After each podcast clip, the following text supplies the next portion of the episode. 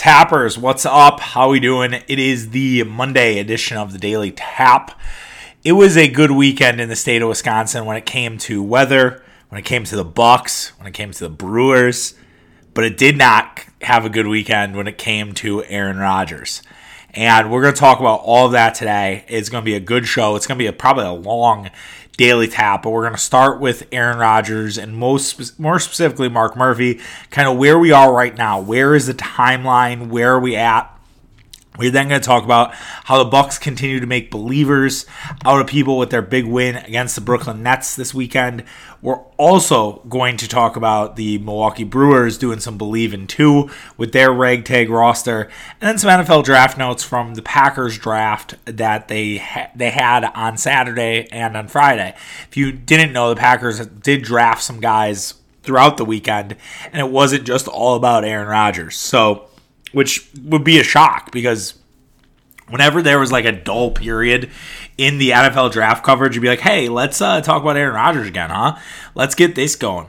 And I had originally, so if you listen to the Friday show, when not a ton of information was out, we were just kind of going by the seat of our pants. And I said, look, I think Rodgers leaked it. Um, now turns out it was San Francisco. I wrote something for Stone Tap WI that I think San Francisco is now our biggest rival because of this.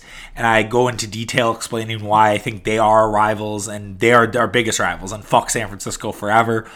I like I think this is unforgivable shit. Like they've basically thrown a wrench in our offseason and they've made this terrible. But you know who started it? You know who is at the most fault right now? If we're really gonna play the blame game, shout out to Kanye West. Get it in the background. If we had some, we weren't gonna get our podcast taken down. I'd be playing some. But it's Mark Murphy, and it starts at the top. It always starts at the top. When big shit like this comes down, it always is the leader who has to take the blame and has to be held accountable.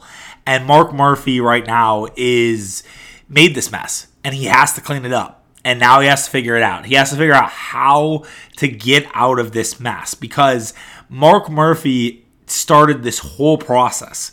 Mark Murphy created the power structure.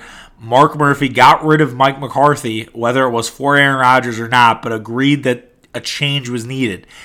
He shook up the front office by getting rid of Ted Thompson and then Mike McCarthy and created this sort of power structure, this triangle of sorts where Russ Ball was still involved a little bit, and it just did not work. So the the lack of communication that was through everyone, the fact that nobody w- thought to say, "Hey, maybe we should tell Rodgers that we're drafting a quarterback, that we're going to take Jordan Love."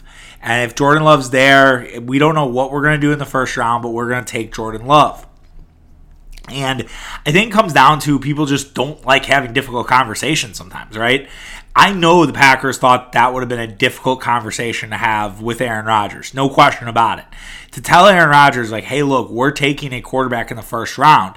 And part of that was what we talked about on Friday, where we had a couple years where we're like, are we sure Aaron Rodgers still has it? Now he became a fire breathing dragon again because he had a chip on his shoulder. I've I since contended yet on Friday, and I don't mean to repeat myself, but if Aaron Rodgers doesn't have that anymore, is he going to lose that edge, or is that edge always going to be there? But they have to make amends with Rodgers. They have to admit that they fucked up. That all they they did wrong was they should have had a conversation. They should have said, "Hey, look, we're going to take a quarterback maybe in the first round."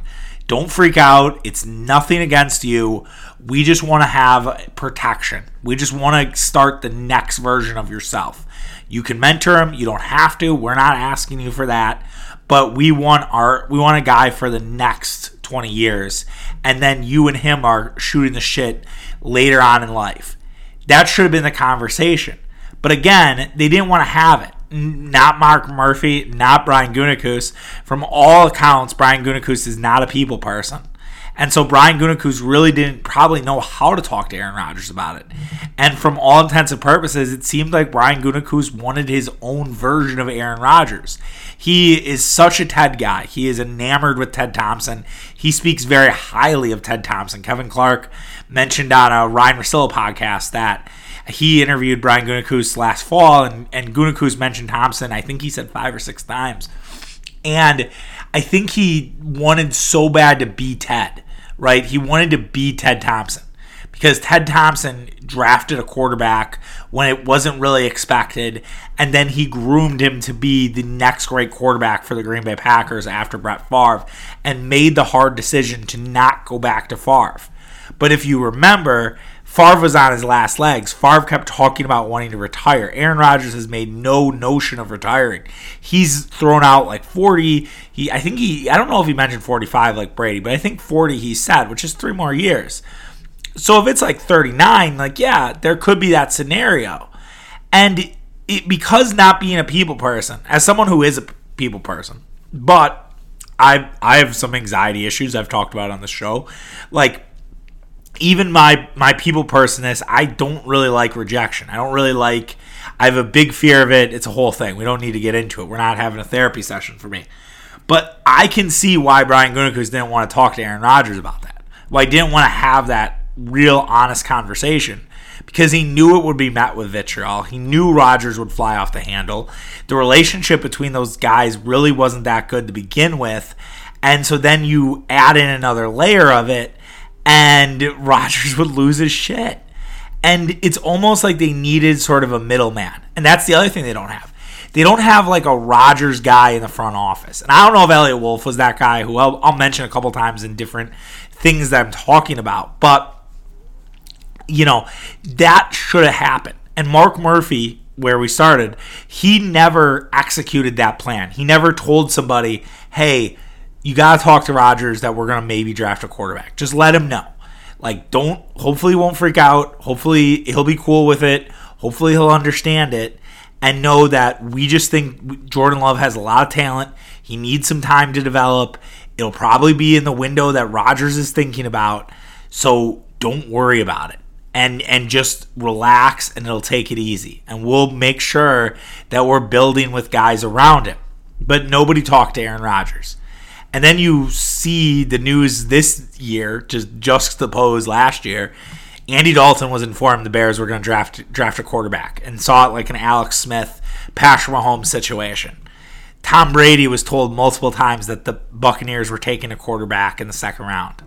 So the fact of the matter is, is like you pair that with what happened with Rodgers, and it's like these teams are like, we're not going to fuck this up. And we're in a player empowerment era in all of sports where the player is always right. Now, I have I thought Rodgers has been a little petulant about some of this stuff, maybe, but at the same time, how do you not just at least just reach out? And if it doesn't go well, well, all right, now you have a decision. Do you want to piss off your star quarterback and draft one anyways? Or do you want to find out what's the root of his anger and try to get there? But Mark Murphy did not take that initiative. He just assumed that Rodgers would go along with it and be a good soldier. And let's face it, Aaron Rodgers is not a typical Packer. Aaron Rodgers is not a typical NFL player.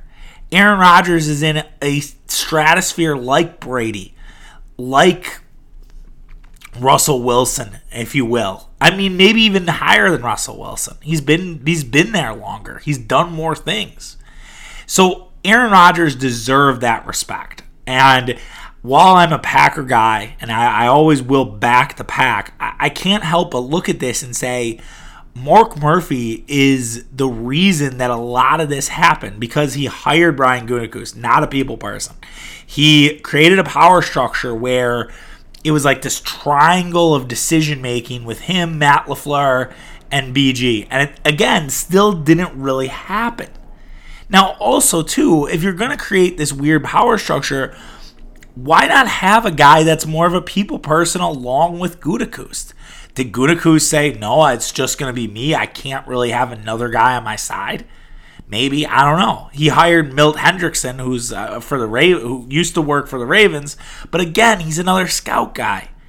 And look, the Packers have done a magnificent job building this roster. They were a David Bakhtiari injury away from being a Super Bowl team last year. That's, I mean, it's crazy, right? I mean, imagine if they won the fucking Super Bowl and all this is going on. What, what would we do then? What would it? What would even happen? I don't know. But the fact of the matter is, is they've done a great job Brian Gutekunst has done a great job with this team, but it doesn't mean shit because you have no relationship with the star player. So where is the next step? Now, Charles Robinson of Yahoo.com said Rodgers wants Brian Gutekunst fired. I don't think they A should do that, and I B don't expect Brian Gutekunst to step down. I just don't. I don't think that's going to happen. I think, if anything, Brian Gutekunst is going to say, "How can I make this better with you?" I know I'm not admit to admit to Rodgers, I'm not good with this stuff. This is not one of my skills. I'm working on it. I'm trying to become more communicative with people, but like, how can you and I work better together? What do I need to do? Is there something that needs to happen for you to start knowing that we love you and we want you to be a Packer for a long, long time? Should Mark Murphy step down? You know, it, is this something where the board for the Green Bay Packers looks at all the stuff Mark Murphy's done to build Titletown and desperately trying to get an NFL draft to Green Bay and has really created an experience for Packer fans not only during the season but in the off season, any time of the year really, and say that's great, but you have no idea what's going on from a personnel standpoint, and you really have not done a good job. And the transition from Bob Harlan to you has not been a pretty one. You went through this with Favre. How the fuck did you not learn your lesson? How? Like, how is that not learned? And so I, I have to wonder if some of the board of directors is going to look at this and say, are we sure Mark Murphy is our guy moving forward? And what if Matt LaFleur says, I'm out too? It's it's Aaron Rodgers or it's, it's I'm with Aaron Rodgers. It's either him and me or it's neither of us, and I'm out too. What if he stages a mutiny? Matt LaFleur told Larry McCarren yesterday it was pretty disappointing that all this came out.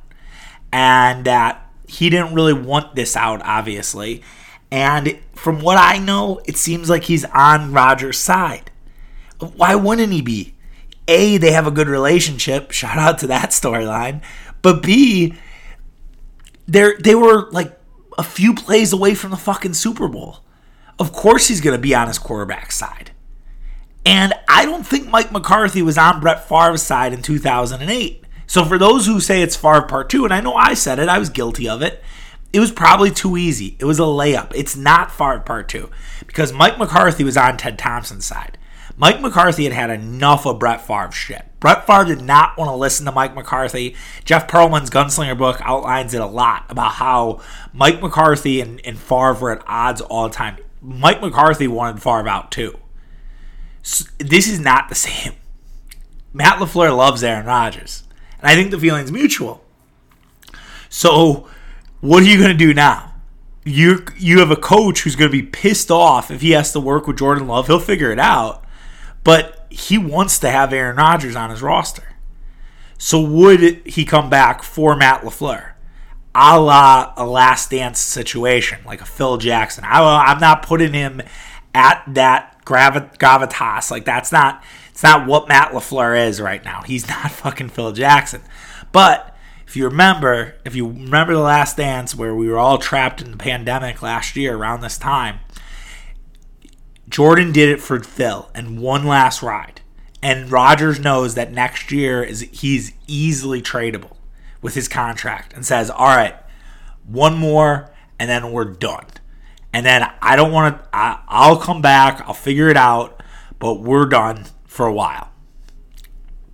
I don't know. Maybe that's on a table. Maybe it is. And they're just like, "All right, we have the understanding that we're going to let you go and this is going to be one last fucking ride for it." and then it's Jordan Love time. Who knows? That I, I think it is on the table. And again, what else could ha- happen? Could they trade Jordan Love? But you probably have to tell Rodgers, like, hey, look, man, Jordan Love needs actual game reps for us to have va- for him to have value. If Jordan Love doesn't play, we probably can't trade him until maybe the middle of this season or next season. So you're gonna have to chill. And you're to have to understand that. You don't have to be friends with him, but you can at least understand that we want to move Jordan Love for you, and you can let us know when you want to retire. Is it a bad precedent? Yeah, it's not great. But is that the era we live in? Yeah, kinda. Remember uh, the Budenholzer stuff we talked about last? was that Friday? Was that that was they didn't do that Friday because that was Rodgers. Was it? I forget what what Bud Day we talked. I talked about Bud maybe two weeks ago. Whatever. It doesn't matter. But basically, what it comes down, what I said with Budenholzer was, it's going to come down to Giannis saying, "Hey, I don't want Mike Budenholzer to be my coach." And in the NBA, they dictate all this stuff. Look at LeBron James. He's done it for years with coaches, with different players, all this shit. Why can't Aaron Rodgers do that too? And I don't think it's a precedent. I just think that's where we are in today's NFL and we're in today's sport. It's just player dominated. And then lastly, the other thing that I, I could see is Brian Gutekunst just taking a new role in the club and saying, all right, I'm going to be a front office, but I'm going to be the president or I'm going to be like chief of operations or I'm not going to be the GM because they, there's just a disconnect there. And you bring in a guy like an Eliot Wolf or similar to him or John Dorsey. Now, I think the bridges have been burned with John Dorsey. And I'm not, and John Dorsey is such a weird, like, here's the thing about Dorsey. He's, he's a good GM, okay? Like, he's a good GM in terms of talent development, but the guy burns ships. He burns through a roster like nobody's fucking business. And I, I just, man, I can't, I, I don't know if I can get down with that. It would be a total shift from what the Packers have done. And it would be really fascinating to see if that bridge is burnt. Because there was a lot of vitriol with Dorsey about not getting a, a, call from the Packers and the Packers not really thinking of Dorsey. I think when Gutekunst got hired, if I'm not mistaken, um, it was definitely not a, a good look. And Dorsey's now with the Lions. But I, I think he could, you know, obviously if he had GM job opened up, I think the Lions have to let him interview for it. We'll see. This is not done. Um, I hope we're to not talk about it every day um, being like Rodgers Watch Day 37. But I mean, it's it's porn for every local radio show host for the next month and a half. Like these guys have it so easy. They're to be able to talk about this forever. And congrats to them. And we'll see we'll see what happens. We'll see what new news comes out. I think at some point it'll quiet down because there just won't be any new topics. I think we're almost there but it's it's going to be fascinating to see how this all plays out because a it's far from over but b we just need to we need to move forward and i think it starts with mark murphy cleaning up the mess and same with brian gutekunst really all right let's move on let's get a little happy and let's not let's not be so serious uh, the milwaukee bucks had a great win on sunday afternoon so i had to work on sunday afternoon which was bummer not only was it really nice outside, but the Bucks were playing. The Brewers were, but the Brewers were out of it so fucking quick. It was like the uh, Simpsons gif where you head into the bar, you walk right out of the bar. Like I had the game on when I was doing some laundry, and I heard the whole the grand slam by Pollock, and I was like, all right, I'm out. Like I'm like, all right, this is good. I'm I'm I'm all right. And for the brew for the Bucks, excuse me I, yeah, I would have loved to pound beers this this afternoon out in the hot sun and just watch this team beat the Brooklyn Nets in a great victory. Uh, the Bucks started slow, and they just came on like a phoenix in the second quarter, and in the third were, were pretty good. And then a really solid finish to this one. We've talked about the Bucks' fourth quarter problems and they weren't really there in this one. The Bucks really didn't struggle in the fourth. They got up to a seven-point lead at one point. Didn't exactly put away Brooklyn. Brooklyn still had some opportunities to win at the end, but at the same time, they're a good team. They're it's they're not going to die. They're not just going to give up. They're not going to wave the white flag. And if Kyrie Irving didn't want to make it about himself, which he clearly did, I think the Bucks would have been in bigger trouble down the stretch. But Kyrie, man, he gets into that mode where he has to be the hero and it was not his day. I mean, he was 7 and 20 from the field. Kevin Durant had 42 points. But the real problem for Brooklyn is who the fuck's going to stop Giannis Antetokounmpo? He scored 35 of 49 points on DeAndre Jordan. 35. He absolutely abused DeAndre Jordan. And Blake Griffin has never had an answer for Giannis. If you put Kevin Durant on him, he's just going to bully Durant. Everyone kept giving Giannis shit that he wasn't guarding Durant, and no one care, seems to care that KD didn't pick up Giannis. Because KD doesn't want that smoke. And Brooklyn, I said this when they first got everybody and got rid of Jarrett Allen, and I said, look, there is no one on this team to guard Giannis. And Giannis, if, if he gets a little production from everybody else, they're going to be fine. And they showed it tonight. And I was so impressed with the Bucks. And 49 points, 8 rebounds, couple assists, like just a massive game for Giannis. And I really think a statement game for the Bucks. And I think one where the Clippers win in on that Sunday where they came back and they closed it out. I think was one of the bigger wins of the year. I think this is the biggest win of the year. It's crazy they're playing again on Tuesday. Uh, talk about like an absolute brawl. They just, I mean, it was a playoff game. It was awesome, and they're gonna get to do it again on Tuesday. And I'm sure rest everybody on on Wednesday when they play the Wizards, because I'm sure the exhaustion levels will be at an all time high. Other notes: uh, Khris Middleton had a great game, man. Khris Middleton, it felt like every time you you weren't watching, like you were on your phone or you were grabbing something, you just heard Khris Middleton scoring a basket. Like Khris Middleton, 20, 26, 11, and 6. He had some big shots at the end. Think about that stat line when you're guarding Kevin Durant. I mean, that's that's awesome shit for mids. And he is really, really special. And I know that Khris Middleton can play in these moments. I know some people think that he's not a clutch guy. I think that narrative is garbage. He's shown it. I mean, his clutch stats prove it out that Khris is the guy you want, and he can hit some big shots down the stretch. Um, we also need to see Bryn Forbes starting for Donte DiVincenzo. I have no idea what Mike Budenholzer is waiting for. I know that the only, the only difference was about a five minute differential in terms of minutes and Bryn played more down down the well. Actually, Donte played down the stretch. Donte got matched up Kevin, with Kevin Durant late in this game. You need Bryn Forbes, maybe not out there in the final minutes because Bryn doesn't really play that great a defense. But you need more Bryn Forbes. Bryn Forbes should be starting.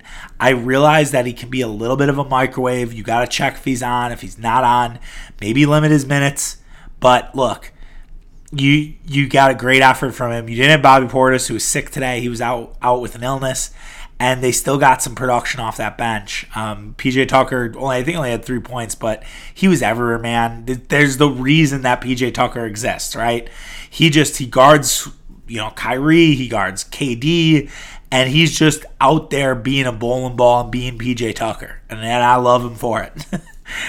um, there will be people who say, well, you know, James Harden didn't play, and what is this going to look like with Harden? At the, you know, I get it, right? Like, I totally understand people's perspective on that. But let me also add that are we sure James Harden's going to be fully healthy for the playoffs?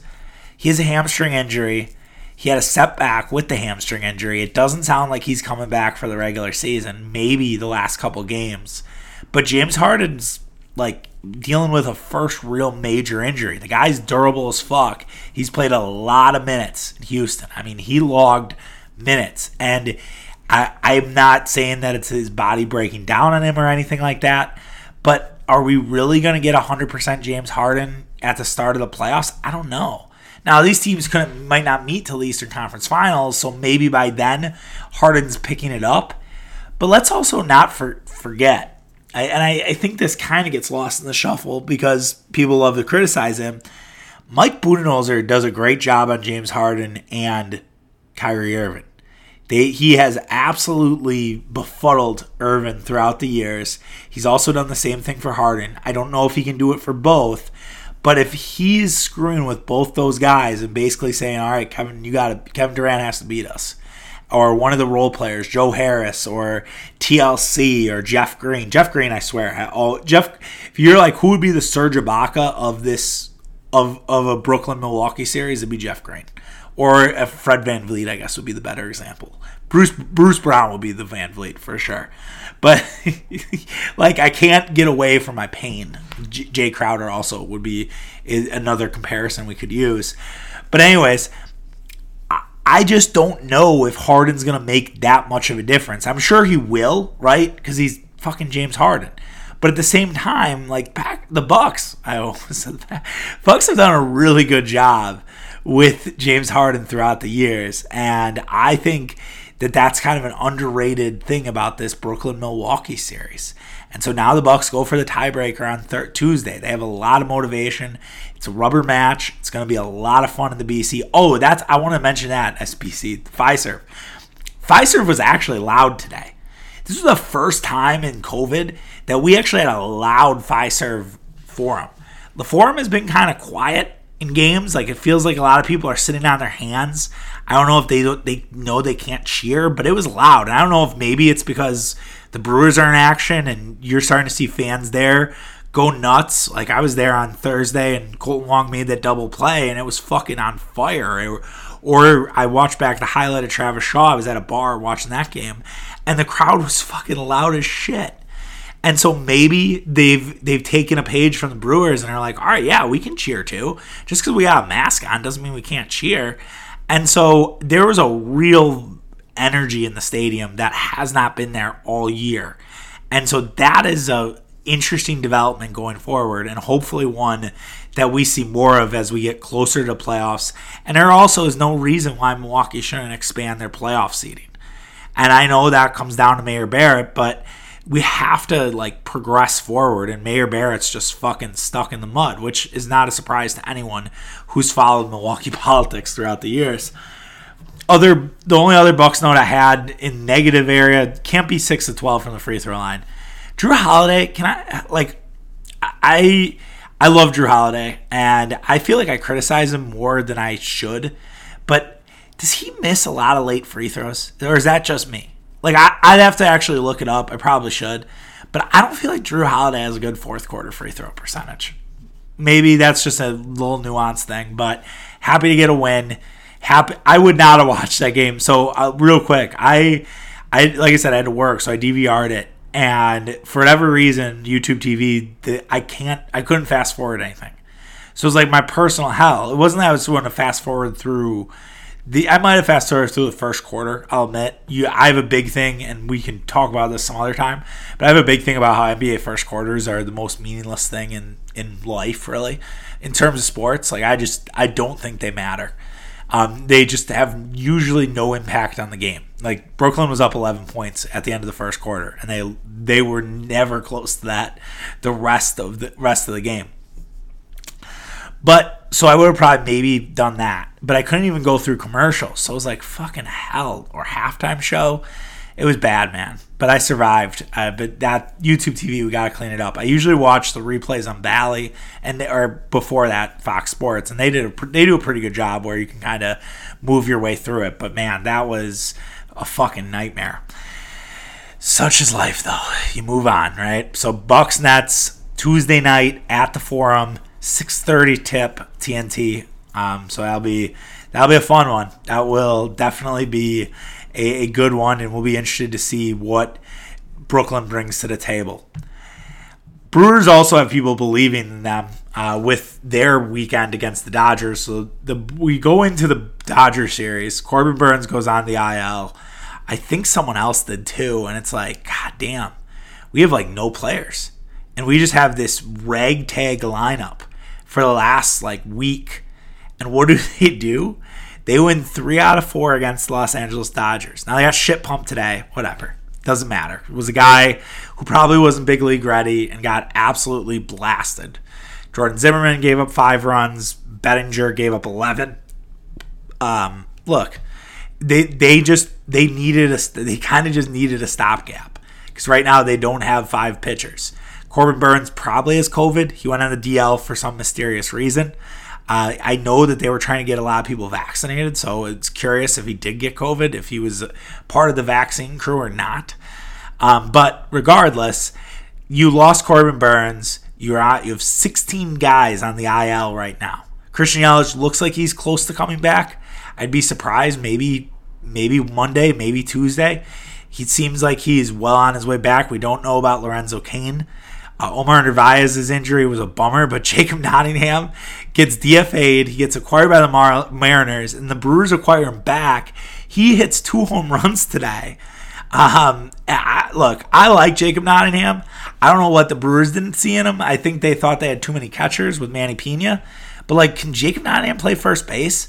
Like Jacob Nottingham has real fucking power. Like I don't know if he's a guy who can be a productive like get you a single or a double every now and again, but he can run into one. And like he has a good like good body. Like why can't he play first base over like a Daniel Daniel Vogelbach? Who I'm kind of out on. I'm sorry, Double Cheese. Just it's you're too boom and bust for me. But anyways, I, I, this was an amazing weekend. Freddie Peralta shoved on Friday. Uh, he was so good. He almost had a no hitter. I was about to text my friends like, "Hey, Freddie," like because the draft was going on. I was like, "Hey, Freddie's like has a no no," and AJ Pollock took him deep. And but that was his only blemish. And then the Brewers got it done with Devin Williams and Josh Hader. Hader, I mean, Hader was on fire. Hader was great in the eighth, or great on Friday, then great on Saturday, and that back and forth wild ass game for the Brewers where they tied it up multiple times. Then in the 11th, Travis Shaw again, another mate, big hit for him. He's proved proven to be the most clutch guy on the Brewers roster right now. He's the guy you have up. Avi Garcia too, though. I mean, he's been kind of struggling and just hits one in the hole, and it's just enough. So Brewers are going to keep grinding and keep trying to figure this out. They're 17 and 11. That's pretty damn good and they go to Philly, and then they play Miami again. Which Miami's annoying, um, and it's a shit ballpark to watch baseball in, and I think it's a shit one to play in as well. But yeah, four against Philly, th- three against Miami. The the thought is the same, you know, just go four and three.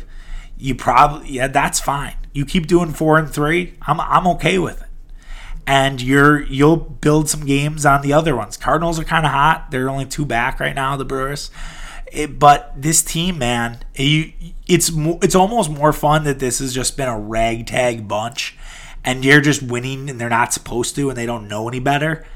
But when you get everybody back, like how good is this fucking team gonna be? This team has a real shot to be special. And I hope we all realize it. I think a lot of us are watching baseball, probably more because we've remembered how much we fucking missed haven't been able to just turn on a game on a random Saturday afternoon, crushing beers with your friends. And it, like, so I think more of us are watching, but if you're not, get into the Brewers. Watch a little Brew Crew this week. Do that for your boy. All right, let's wrap up with the NFL draft. Uh, just a few notes from it. So we didn't tape obviously Saturday or or Sunday.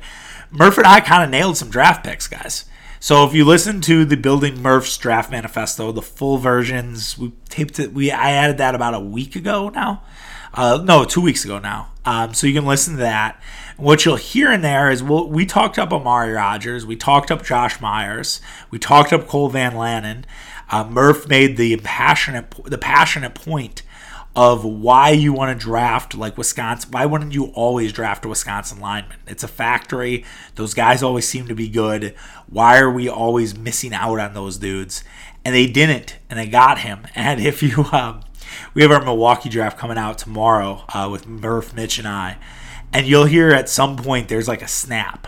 And it's Murph, do, like fist, him and I fist pumping because of Van Lanen because he nailed it. Like he's been all over that pick. I, it's a great one. And the Packers loaded up on their offensive line. I'm kind of surprised by it, but maybe they just did not feel like the depth at offensive line was good enough when the chips were down. Remember, they had a lot of injuries, and especially later in the year, and I don't think they felt like they were prepared. And they needed to shore that up, and they they wanted to make sure that what happened against Tampa Bay doesn't happen again. And they added more depth to the secondary. I told you guys they'd get another draft pick, Shemar Jean-Charles. Some great numbers. He also seems like an immediate special teams contributor for the Packers, which is always needed, which is always a good thing. And you add more depth to that roster, that sort of room. I don't understand not getting a linebacker. Um, I I know they did Isaiah McDuffie, but I I'm not gonna bank that he's gonna be something special. And it seemed, if you read through sort of the tea leaves, that Gutey wanted to draft a linebacker but didn't. He's like the board didn't fall to us. So very similar to the wide receiver last year, where they didn't necessarily have that linebacker available. And whether JOK Jeremiah uh, Ora Kasuma, I I butchered that. That was really bad. It's late. In my defense, I'm taping this very late. But JOK, we'll just say, he could have easily moved up for JOK. If we, but I guess the the basically the either or on that is if you moved up for JOK, you probably don't get Amari Rodgers, and who knows what you have from a receiver standpoint. Because I think the Packers, Amari Rodgers, I think was their last guy.